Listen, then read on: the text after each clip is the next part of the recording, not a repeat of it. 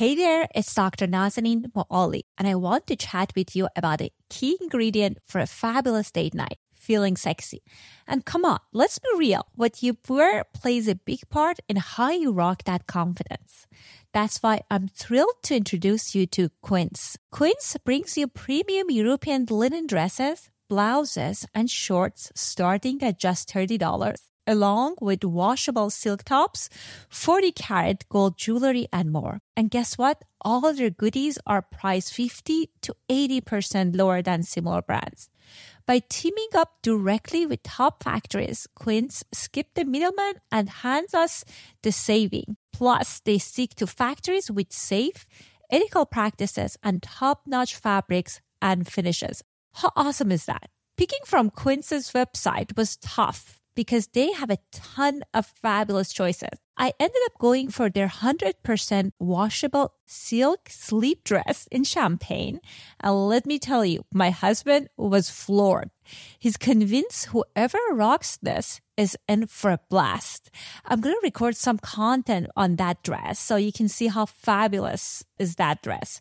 Elevate your date night style with Quince. Pop over to quince.com slash sexology for free shipping on your order and 365 day returns. That's quince.com slash sexology to get free shipping and 365 day returns. Quince.com slash sexology.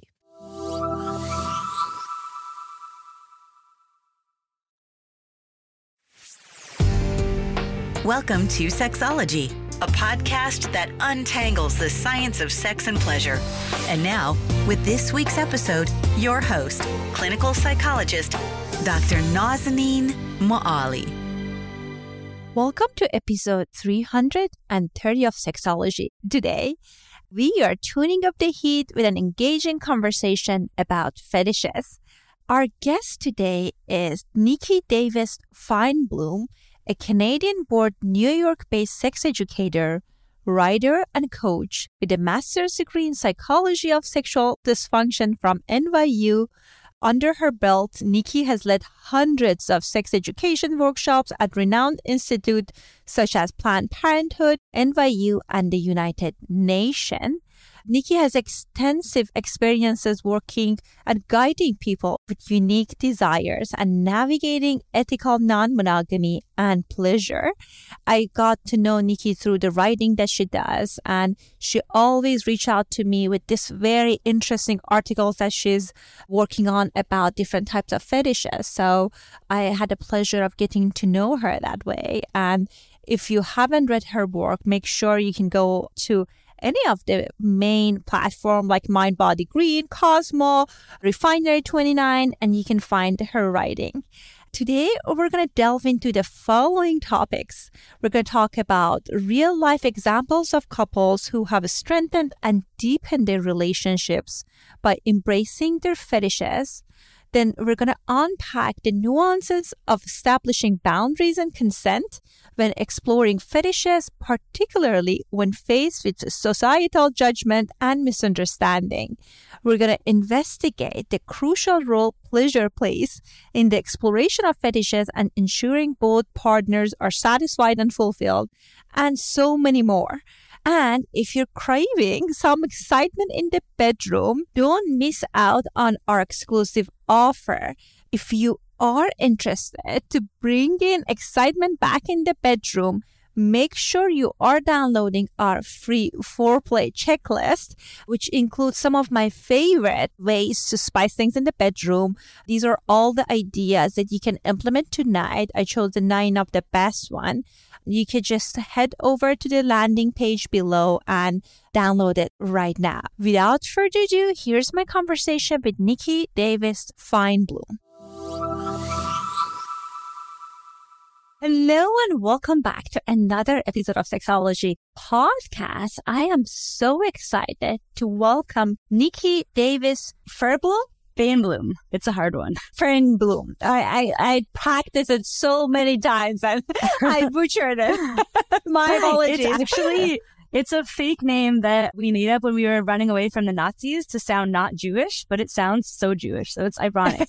I, I see why it's hard to pronounce. Well, it got me. and it's just so challenging. I don't know why, why I have a hard time with it.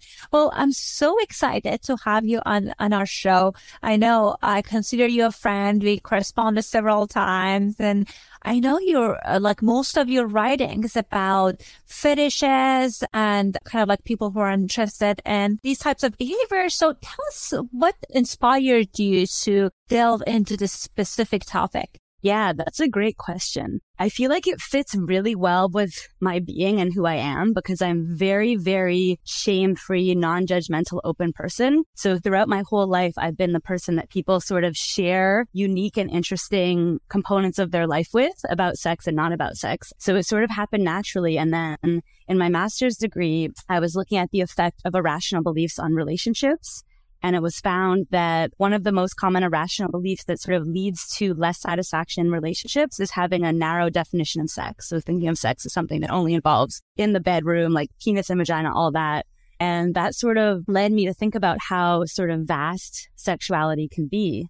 And then when you think of the definition of a fetish, it's basically deriving sexual arousal from something that others might not think of as sexual. So after I received my master's degree, I went on to work at Mount Sinai Hospital doing sexual assault intervention in schools. And I found even when the workshops I was giving were on consent or sexual violence, afterwards, students would come up to me and basically their main question was, Am I normal? And they'd ask like a wide array of things. So some of them would be sort of just myths around sex. So they'd be like, Does my hair, like, can palms really grow hair if you masturbate? Which obviously is no. But then other people have sort of shared with me a wide array of different behaviors that they are sort of aroused by or are interested in. And I think that we don't yet live in a sex positive world. So there's so much shame around any type of sexuality that isn't this like narrow, narrow definition that we barely even know what fits in that. Like sex at the tip of the bed. Is that okay? Like it's very sort of specific. So I think that's sort of where my interest came from. And then it sort of happened naturally when I started my coaching practice a few years ago that a lot of my clients sort of had these unique desires and wanted advice and help sort of getting rid of shame, figuring out how to communicate to partners about what they're into and, and how to like enjoy pleasure and satisfaction from something that a lot of them sort of hadn't yet talked to anyone about ever fascinating. I love that. And I, what an interesting thesis that you had that like the more expansive people definition of sex and sexuality is, the more interesting experiences and more rewarding experiences they have. And I love your work in the kind of field of uh, sexuality and how sex positive you are and the openness. I know you write for so many different platforms and many of the writing that you do is around fetishes. What are some of the common fetishes that you encounter in your work or you hear from people are talking about and they feel that it's unusual? Mm, yeah. I think the most common fetish by far, what the research shows is feet, feet and toes.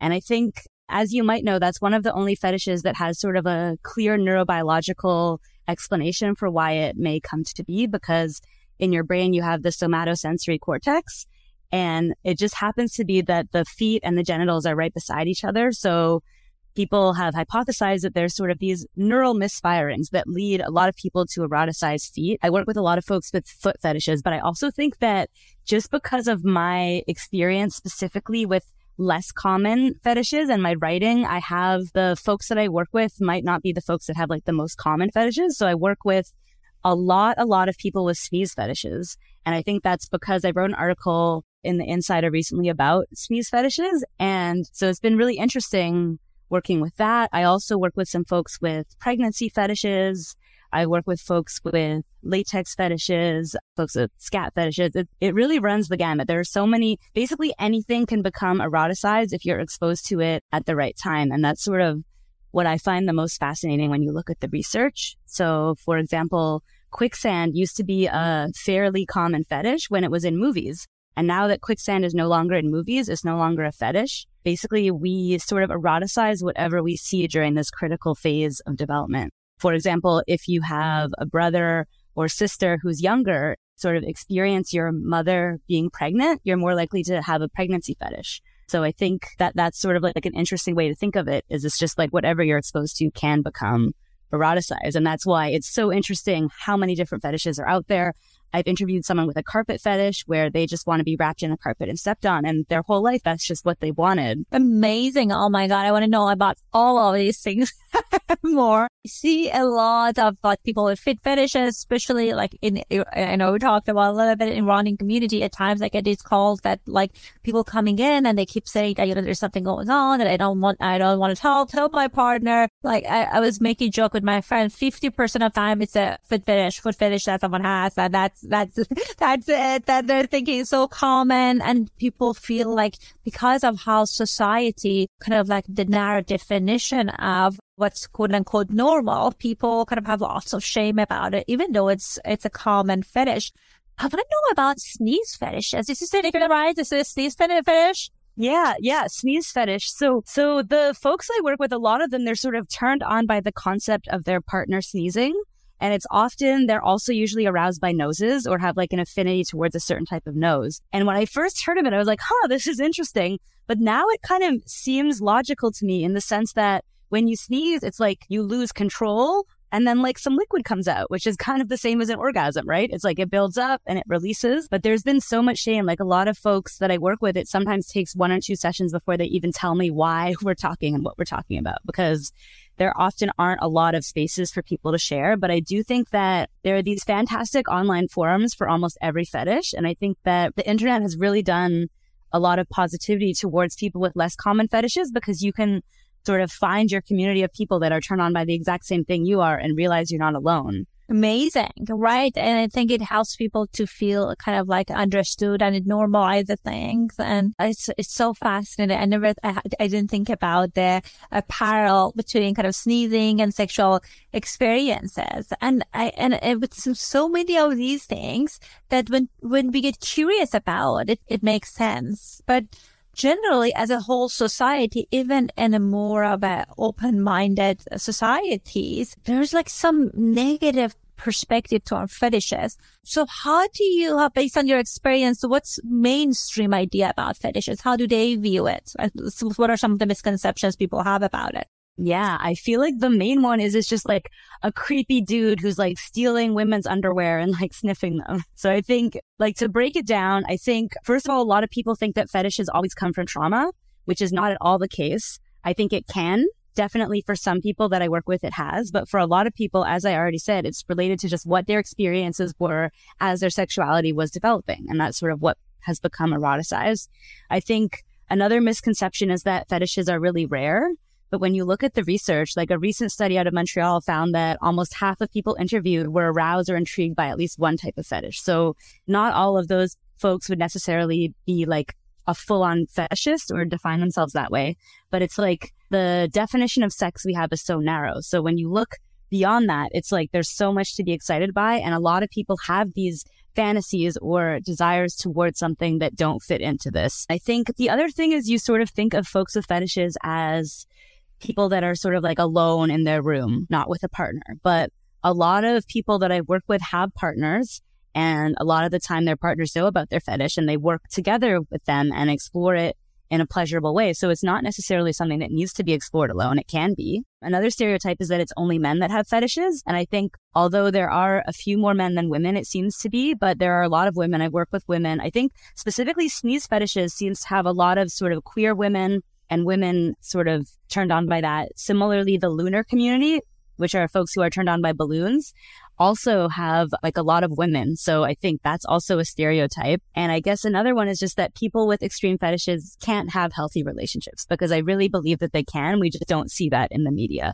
And I guess finally also that they don't have control. So we kind of think of them having this encompassing fetish that takes over their whole lives and leads them to behave in ways that are usually unhealthy. But the vast majority of the people that I work with, it's they have control over it and they're turned on by it. They're just trying to figure out how to navigate that in a world where the world that isn't always accepting of them. But it isn't so much that they don't have control. It's more that they don't have the communication skills to talk about it. I love that that you brought up all of those misconceptions. And it's unfortunately many of those are portrayed in the media, kind of like thinking about people who are creepy or like manipulating their partners to do things or surprisingly doing certain kind of acts without consent. And I'm, I'm sure there are people out there that they do that. But I, my experience is that many people bring in their fetishes, their uh, sexual interests to their partner and to the relationship.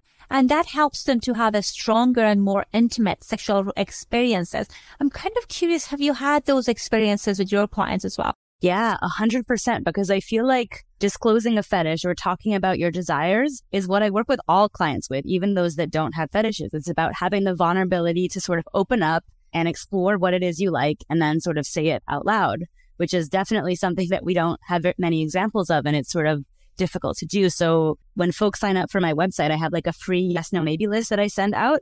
And that's sort of the first step is to be like, what are you interested in exploring and what aren't you? And I think for those with fetishes, it's exactly the same thing. And when I ask people sort of, when people ask me like, how do I disclose to my partner? I think it's really about starting by asking your partner, what turns you on? What are you interested in? And then from there, they'll ask you and the conversation kind of naturally happen. And then for a lot of people that I've worked with, it's like they were having very sort of generic sex or they were having like a certain kind of sex for years. And then it's like through having these conversations where they were vulnerable and honest about their desires, the sex got better for both partners because they w- had the communication going and they figured out how to talk during sex and how to debrief after sex and how to navigate boundaries, which are all skills that make sex better in general. So I think that by communicating about your fetishes, for the most part, it does lead to more connected, pleasurable sex. I think the only times it doesn't is when, for whatever reason, the partner just isn't educated enough to understand that the fetish can be okay and that they yuck their yum or make them feel bad for what it is that they like, which I think is happens some of the time. But for the most part with my clients, like when they share their fetish with their partner, it's usually something that they need to sort of process for a bit. And then they're okay with at least if not exploring it, at least okay that their partner is into what they're I think it's the kind of shame, internalized shame around that can make it difficult for people to communicate that about their desire. As you mentioned, that it's like we, at times, we have this critical view and shaming view of other people's interests, but when it falls outside that quote unquote normal range. So I think it's, it's wonderful that you have these experiences that you can bring the part of yourself that we might be different than your partner's erotic template. And you can have this conversation of whether it fits in shared experiences or it's something you can do on your own and still wouldn't have a issue in the relationship. So when people are kind of exploring the boundaries, how can they negotiate that?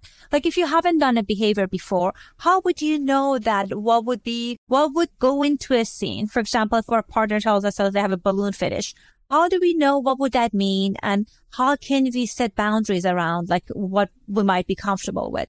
That's a great question. So I always recommend taking it slow because I think what I've seen happen sometimes is when people like try one scene and it's a little too intense and then they kind of get scared and never do it again.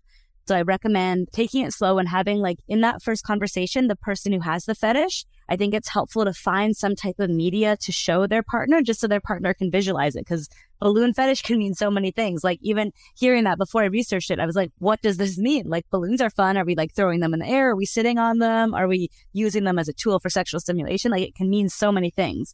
So I think that that's one of the places that porn can actually be helpful because it's like you can, there's so much interesting, like fun key porn out there that you can find related to different fetishes. So I think either having a visual way to show your partner, of course, only if they are consent to seeing it and they're like seem receptive, but also even just writing out a list of like sort of small, small ways to explore the fetish and how it can sort of grow over time. So like, for example, with a foot fetish, like the first thing might be let's watch a video, a porn of feet while we have sex, or let's like lightly have someone touch their foot against your body while you're having sex. And then as it escalates, it may be down the road, it would be cool to have a foot job or it would be cool to like put a foot inside like some type of body part and see how that feels. But I do think that this is something that needs to be discussed verbally beforehand. It's not really something you should just like go for and see what happens because people have different definitions. And I think having a clear understanding and taking it slow is like the way to have it be what you want. And for the partner that doesn't have the fetish, I don't believe that they should do anything that they, that goes against their boundaries But I do think that it's rare to have someone that has the exact same desires as you in general. I think in relationships, we all have different desires. So I recommend that if they're open to it, to sort of try a little taste and see how it feels. And if it turns out that they're like okay with it, but they don't love it, then maybe that's okay as long as like the next time they have sex, it's all about them and what they like. Cause sometimes it's sort of there is a little bit of compromise, which isn't like a sexy word, but I do think that for people with fetishes, sometimes there is that middle ground that could be found. I agree with you. Tell people that, of course, you don't want to do something, as you mentioned, that's against your boundaries. So if it's uh, like a zero is I hate it and 10 is like, this is it. Like as soon as it shows up, I, I'm going to climb back. Yeah. you want to like be at five, right? That like, it's like neutral. I would say like if you something feels neutral, give it a shot if you have a good relationship, but I'm hearing that maybe like if you, there's a sexual generosity that you're doing something that's a five, hopefully next time your partner will be more willing to do something that a five for them. And it's like maybe eight or nine for you. I know it's not about give and take, but, I, but one of the things I've noticed that the couples that are sexually generous toward each other, they tend to have greater sexual experiences. Oh, um, yeah. I love that you talked about sexual kind of like explicit content, porn. I know the community of FetLife, which is a community of mm. people or like a social media community for people interested in fetishes. What are some of the places that can people watch the content that specialize in fetishes and it's not, it feels more better, better done because there's a galaxy of option when it comes to explicit content out there. Definitely. I think it's hard to find the great stuff on like Pornhub or the mainstream ones. So I like looking at more like queer or women owned sites, but also specifically with unique fetishes. I think cam sites are the way to go if you're able to afford it because a lot of the time you can curate a scene for you based on like exactly what your desires are. So a lot of people that I work with, that's sort of their main way to explore content, but it's also depending on the fetish, they all have their own sort of sites and content. So ballooners are those that are turned on by balloons, which is like another one of my niches that I work with. And for them, they have a whole site of just like interesting, fun balloon related content. And similarly mm-hmm. with the sneezers, often like depending on the fetish, there's sort of their own site and the site has its own content. Even on Reddit, there's really good, like if you type in whatever your fetish is, there's probably some interesting stuff. And I think it's also healthy to connect with others that have your same desire, especially if maybe someone's in the place where they haven't yet told many people about their fetish. That's been really healing for a lot of my clients to just kind of find other people out there and just put it out there and realize, oh, maybe I'm okay. Maybe there are other people that are sort of turned on by the same thing I'm turned on by. And what a great way of reducing shame, kind of noticing that that's something other people are interested in. And also it helps you, gives you ideas on how to kind of get creative with your sex life. I tell people like sometimes I watch porn as a kind of a recipe, kind of like a book to kind of think about what are some of the different recipe that you can cookbook that you can recipe that you can take a look at. So I think that also can give people idea or your partner ideas or maybe you can talk about this seems interesting, but this other thing is not my thing, or it's not, a, it's a maybe now. But I think it's a great way of talking about an experience that feels more neutral because we're talking about someone else's experience versus if you're coming in and saying that this is, this is what I like. And then the person might feel like, okay, like I don't want to reject. You know, one thing that's very interesting is that the, it's like fetishes. I hear that not all fetishes are sexually connected. Tell us more about that. Yeah, I think it's defined as just a unique interest in something. So fetishes differ from kinks because kinks are kind of like deemed as anything that society has not yet deemed as normal. So anything that falls outside the bounds of what is normal behavior. But fetishes, from what I've seen, are very specific and they usually develop at a younger age and they usually sort of stay throughout life. And I think maybe just because of my background, most of the people that I've worked with, it is sexual, but I've heard of people that like are really interested and excited by something. So the carpet man, like he said, since he was little, he just, people wanted, someone wanted to be like a fireman and someone wanted to be a police officer. And He just always wanted to be a carpet. And he's living his best life because in New York, he gets hired to work as a carpet like three nights a week. So it's kind of like, and I don't think he is fully aroused all the time. I think it's just, this is sort of how he's found meaning in his life and what he sort of wants to offer to the world. And I think that it can be the same with a lot of different fetishes because you just become like uniquely intrigued by something. And I think, yes, it can involve a sexual quality, but it doesn't necessarily have to. I love that. And I love the kind of like the opportunity for people to live their authentic lives and kind of like leaning to the things that they find exciting and pleasurable. And I, I like that you talk about like kind of like giving yourself permission to talk about these things. But I agree with you. Consent is huge. Like when I was younger, like I had like so many experiences that I had that people were pulling out doing random stuff during sex without yeah. kind of talking about it, right? That like thinking about, okay, like we could have talked about it, but now it's a no. Thankfully, I never had a kind of horrible kind of assault experience or kind of like something that went horribly wrong, but didn't, it, it just, it, I wasn't as open when people were doing things that wasn't discussed. How can we get consent when it comes to behavior during sex? Like if you want to kind of incorporate fetish into sexual experience, what do we need to keep in mind? Yeah, that's so important. I kind of think of it similarly to navigating a BDSM or kink scene in the sense that you don't want any surprises and you want to have a conversation before about where the boundaries are. And I think when I work with clients, it changes. So I think it starts slow. So maybe the boundaries of the first time is kind of, we're just going to talk about this fetish. We're not even going to include it. We're just going to get comfortable talking about what we would do with it and then see how that goes. And then maybe the next time you navigate, okay, let's see what it's like to like dip our toe into this and see how that feels. And I do think that similarly to kink scenes, it's helpful to have a safe word or like something that you can say if at any time someone crosses the boundaries. But I think that it's really helpful to have sort of very clear definitions before the scene of what's going to happen. And I think if it's going to escalate, I usually like to tell the person that doesn't have the fetish is the one who would want to make it escalate instead of the other person sort of feeling putting the person on the spot to try something new. So if the person that doesn't have the fetish is enjoying it and they're like, okay, now I sort of want to try this next step, whatever that is, I kind of like putting it on them to escalate it. So there's never any pressure. I love that because again, the other thing that we talk about when we talk about consent is like an enthusiastic yes. And people at times think about like, you know, the, the fact that someone is going along with something that means consent. But the, I, I love this idea of someone that's something, this is something new for them escalating it. So like they, by them taking initiative and doing that kind of next step, it's in a way, it's give, give the, them giving consent. Tell us, like, do you think consent are needs, of course, like verbal part is a huge part. Do you think it has a verbal component and non-verbal component, or do we have to go only with the verbal component? Tell us more about that. I think it's a little different when you're trying something for the first time. So I like to tell people is if it's your first time trying something, especially if you're a little unsure, I think verbal is the only way to be certain that both people are on the same page. But I think sort of down the line, it can change because some people don't like to talk during sex and they might find it unattractive. But I have a whole workshop that's about how do you make consent sexy? Because I think there's a way to ask someone in a way that's seductive and exciting instead of being like, I will now touch your boob. I will now twist your breast. Like there's a way to make it fun and authentic. But I think if you've sort of been with a partner a long time and you've engaged in the activity before, I think there are ways to look at a person's nonverbal body language and sort of see if they're into it, especially if it's your partner and you know what they look like when they're turned on and when they're into it. But I do think that there is a lot of misunderstanding that can happen, especially with a newer partner or with a newer type of dynamic if there is no communication because when we look at trauma, like if you feel like you're in a freeze response, that's the most common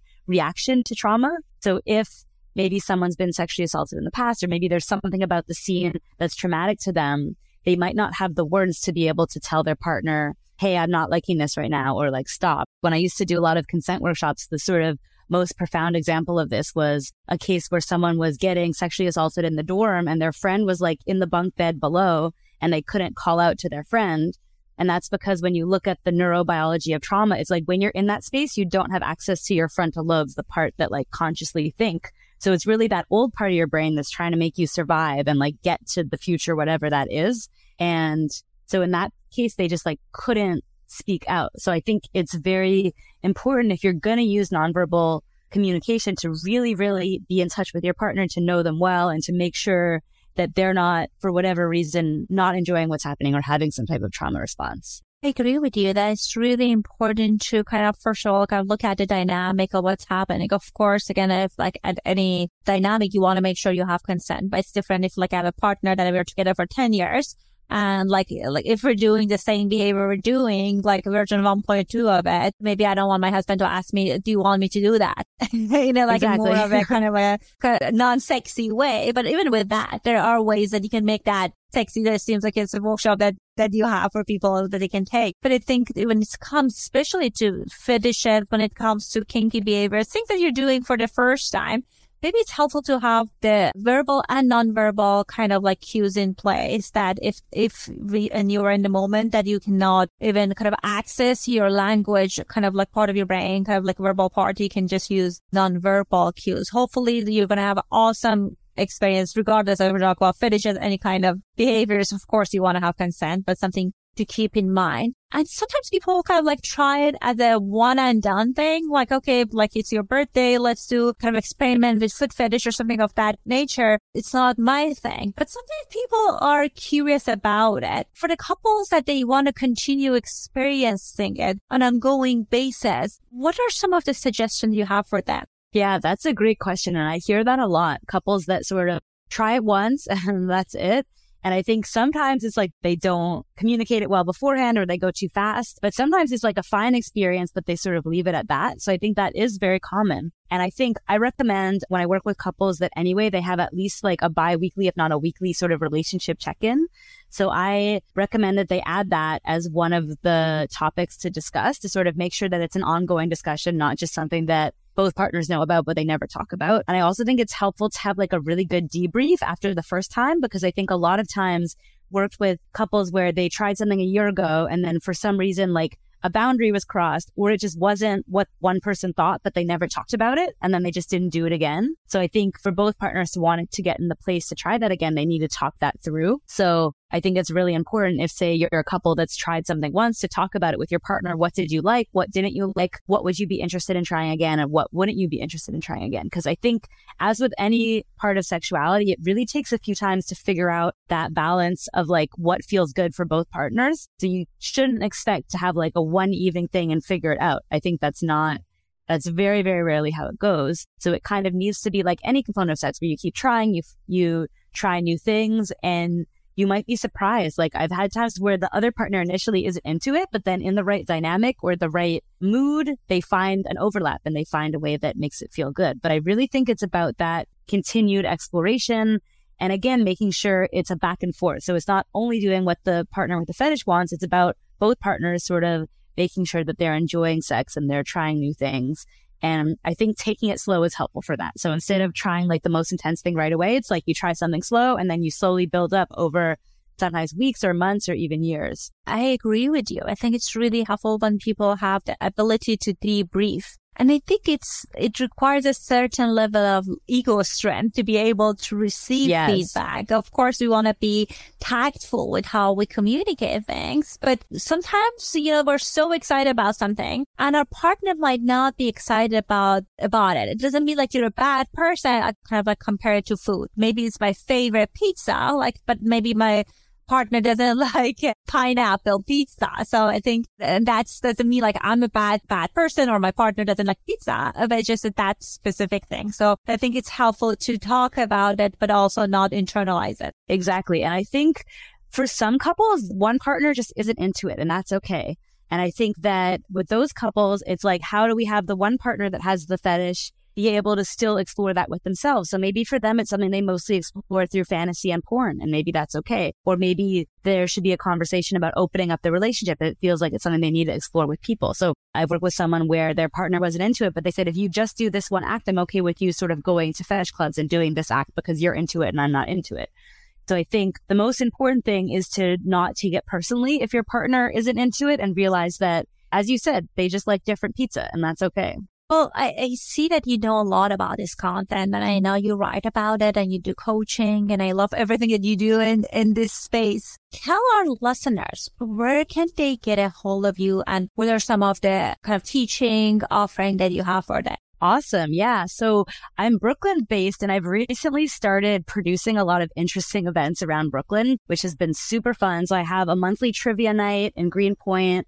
I have a dirty talk workshop every few months, and I also have workshops on opening up your relationship, consent, all kinds of stuff. So to the easiest way to find me is to sign up for my mailing list which is nikidavisf.com. And then there should be sort of a pop up where you put in your email. So it's N-I-K-I-D-A-V-I-S-F dot com. And I also post about all my events on social media. My Instagram is Miss Bloom Sex Educator. I love it. I love the kind of I saw that you put a clip of the trivia like on the on one of the events on your social media. I know it's so fun, and hopefully you do it in West Coast and in LA. And I would love to, love to be part of it. So thank you so much, Niki, for coming on the show. This was definitely a treat, and hopefully we will have you in our future episode. It was so lovely finally talking to you in person. Well, it feels like in person closer to person than usual because I usually love reaching out to you for comments on my articles because you're always so witty and thoughtful. So I appreciate that. And I would love to meet you in real life at some point. Likewise, likewise. Thank you. Have a good afternoon. Have a great one. Thank you so much for tuning in to this episode where we delve into the world of fetishes with our incredible guest, Niki. We hope that this conversation has provided valuable insights and guidance for exploring your desires and navigating the complexities of fetishes within your relationship. Fetishes are certainly more common than you think. There was this very interesting study that was published in 2017. The title was The Prevalence and the Nature of Fetishistic Fantasies in General Population. And the researcher found that among the general population, 44.5% of respondents reported having at least one fetish fantasy in their lifetime. Also, they discovered that 26.3% of respondents had engaged in fetishistic behavior at least one.